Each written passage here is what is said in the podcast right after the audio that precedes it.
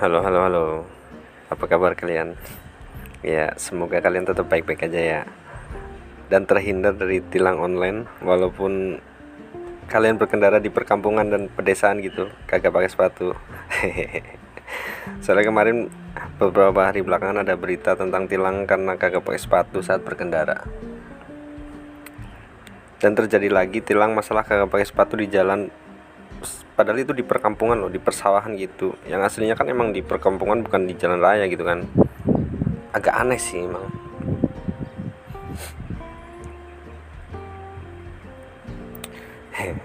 Tapi tapi sepertinya nggak aneh sih di negara yang orang-orangnya kadang juga percaya sama hal-hal yang nggak kelihatan gitu. Entah itu pocong kuntilanak genderuwo tuyul uh, dan segala cerita horornya ya. Nggak aneh sih jadinya kalau misalkan tiba-tiba ada yang ditilang online gitu di perkampungan gitu. Uh, ngomongin horor ya. Uh, aku tipikal orang yang nggak suka film horor ya. Bukan nggak suka ya. Uh, maksudnya tuh nggak terlalu gemar gitu nonton film horor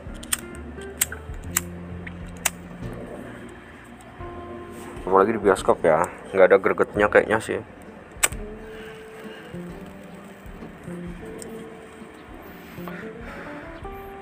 Aku eh, tipikal pembaca treat horror bukan filmnya. Tapi eh, beberapa kali nonton horor juga sih. Tetap. Terakhir nonton horor tuh di bioskop tuh eh, Danur 1 kalau nggak salah tuh 2016 tuh itu menurutku trigger dari horor yang bagus ya. Dan akhirnya dari horor bokep yang menurutku kualitasnya jelek. Itu berakhir ya. Danur itu kayaknya trigger dari horor yang bagus.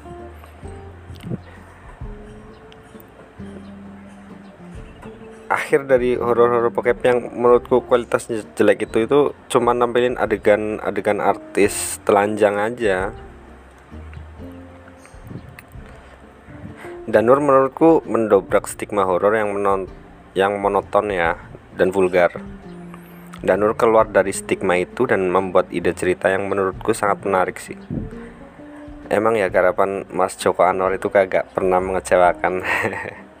Terlepas dari cerita hantunya yang ikut di acara premier menurutku ceritanya tetap oke sih. Yang katanya ya, katanya sih si hantu itu ikut di acara premiernya itu dan dikasih bangku kosong itu. Hmm itu sih cuma cuma promosi aja. Tapi itu ceritanya menurutku tetap oke sih.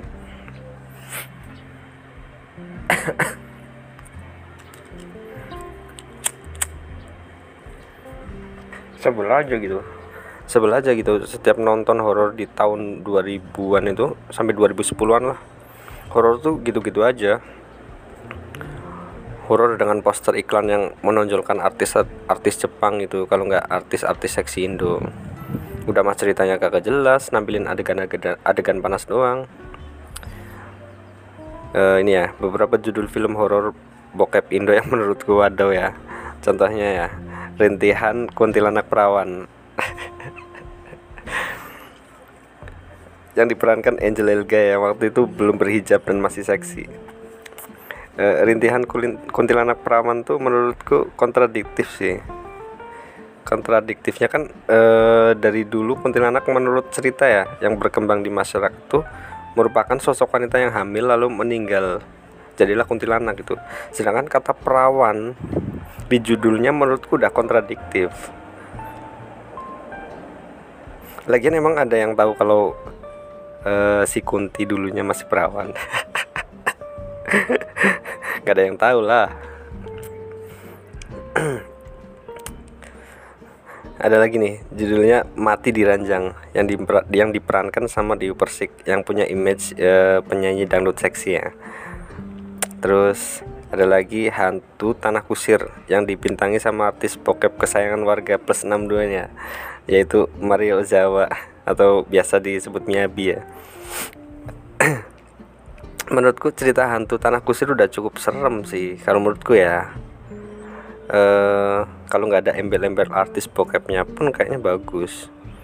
Soalnya yang aku tahu emang serem cerita aslinya dari warga setempat.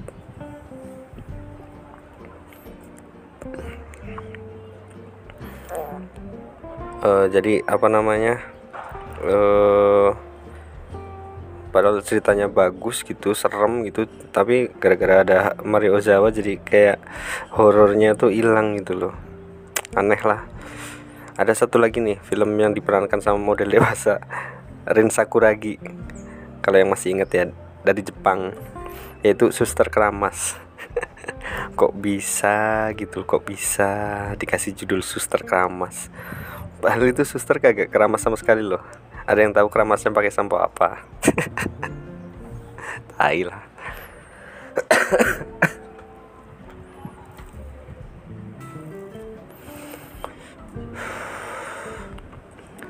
Nah beberapa film horor tahun 2000-an itu sampai 2010-an lah. Emang ngandelin adegan vulgarnya bukan ceritanya. Jadi kesan horornya tuh jadi hilang gitu loh. Tapi mau gimana lagi? Tahun segitu yang laris horor seperti itu dan penonton in, penonton Indonesia kan sukanya begitu. Jadi kayak supply and demand harus seimbang gitulah cailah permintaan pasar yang besar atau penikmat pokep-pokep semi-semi gitu. Banyak. Tadi kayaknya produser juga ngasih supply film yang begitu-begitu dah. Tapi tetap laris.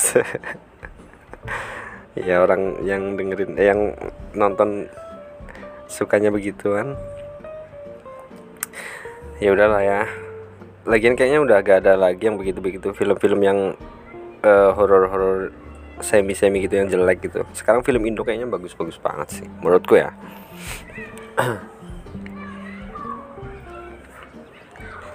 Respect lah sama Joko Anwar. Yang bener lagi mau rilis nih film barunya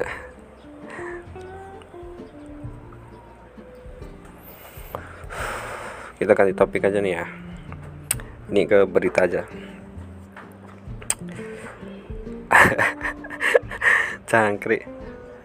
Ada berita bisa dibilang horor ya tapi bisa dibilang lucu juga sih menurutku. Malah bikin ketawa.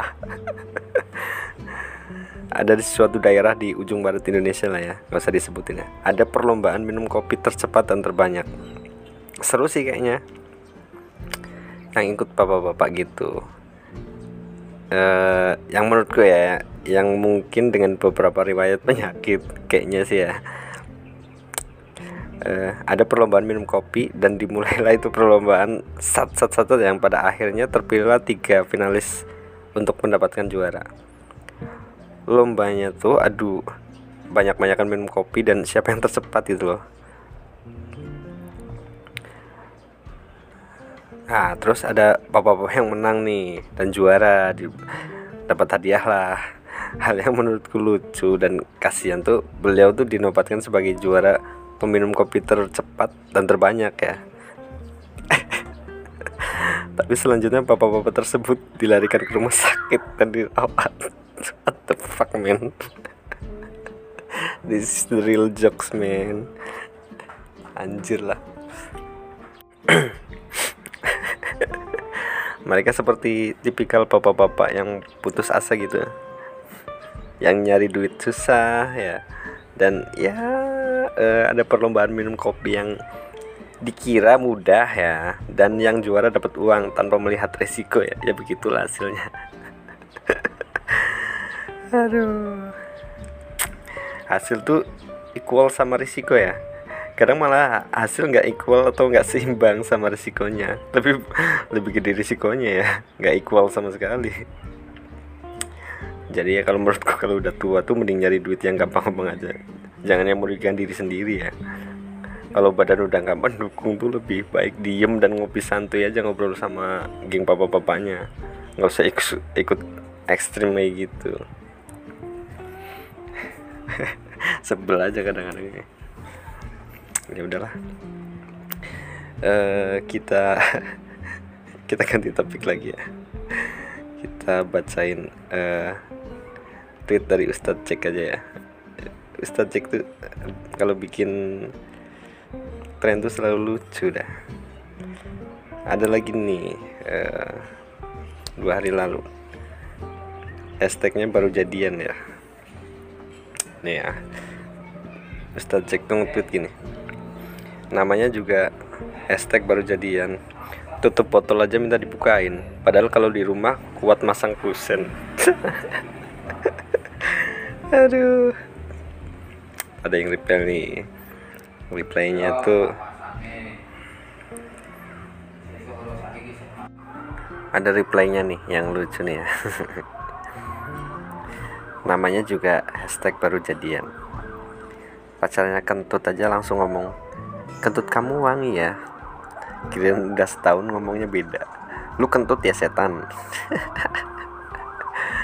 Aduh emang iya ya. Kalau baru jadian tuh gitu ya banyak kan ya manis dulu. Uh, ada lagi nih replaynya namanya juga baru jadian.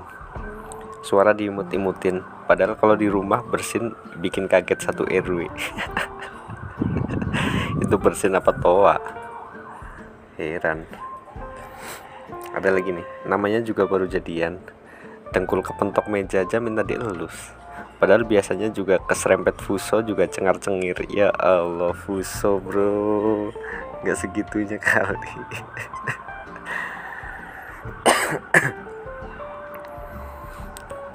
Ada lagi nih namanya juga baru jadian.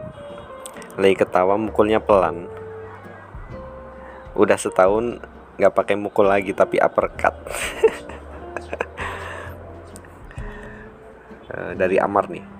Namanya juga baru jadian. Udah larut tetap belum bisa bubu kalau belum dengar suara ayang bacain yasin. Ya Allah yasin. Dikira orang meninggal kali. Aduh. Ada lagi nih. Namanya juga baru jadian. Kalau dibonceng meluknya nempel banget. Sampai jok belakang masih nyisa banyak. Bisa buat ngangkut kulkas gak sekalian gak sekalian lemari. Ada lagi nih. Namanya juga baru jadian. Pasarannya batuk dikit langsung dibeliin dokter. Giliran emaknya batuk malah dicelutuk dicelutukin. Es terus. Dibeliin obat lah malah dibeliin dokter bangsat. Ada lagi nih. Namanya juga baru jadian kalau lagi ketawa sok ditutup pakai tangan. Padahal kalau di rumah ketawa sampai mukulin beduk. Tapi dia aslinya kayaknya tukang mukul beduk deh kalau lagi takbiran. Ada lagi nih uh, namanya juga baru jadian. Lagi telepon mau sendawa aja ditahan-tahan. Padahal biasanya kalau di rumah udah kayak sapi gelonggong aduh.